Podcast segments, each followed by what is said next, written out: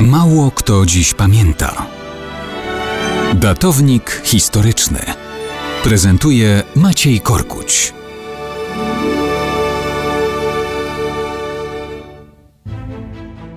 Mało kto dziś pamięta o Dmitriju Bogrowie i o 12 września 1911 roku.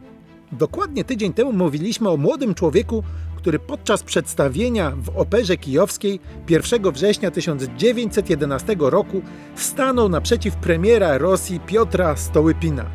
Wyciągnął rewolwer i dwoma strzałami zadał dygnitarzowi śmiertelne rany. To był właśnie 24-letni Dmitrij Bogrow, syn bogatego żydowskiego kamienicznika, a zarazem rewolucyjny anarchista oraz tajny agent policji carskiej ochrany. Jak to? Tajny agent ochrany morduje najwyższego przedstawiciela rządu i to tuż pod bokiem cara? Dokładnie tak. Bogrow był bowiem stale wynagradzany przez policję. Za to jako prowokator działał w środowiskach rewolucjonistów, których oddawał policji jak na tacy. Policja była przekonana, że ma nad nim pełną kontrolę. To też kiedy zgłasza, że anarchiści będą chcieli dokonać w Kijowie zamachu na cara podczas przedstawienia w operze, sama policja wysyła go do tego miasta. Finansuje jego pobyt.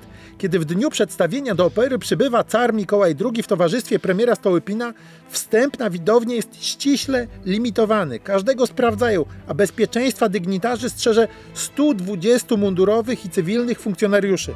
Cóż z tego, kiedy oni sami załatwiają wejściówkę dla Bogrowa, licząc, że dzięki niemu na gorącym uczynku złapią anarchistycznych spiskowców, aby w glorii chwały uchronić życie cara. Celem był nie car, a premier, a ich główny as, prowokator, był tym, który Stołypina z zimną krwią zamordował. Śledztwo w takich warunkach szybko się rozpoczyna i jeszcze szybciej kończy.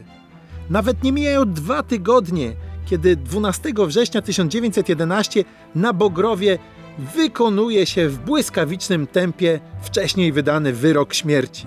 Cała prawda o kulisach sprawy była zbyt niebezpieczna, aby pozwolić mu dłużej zeznawać i żyć.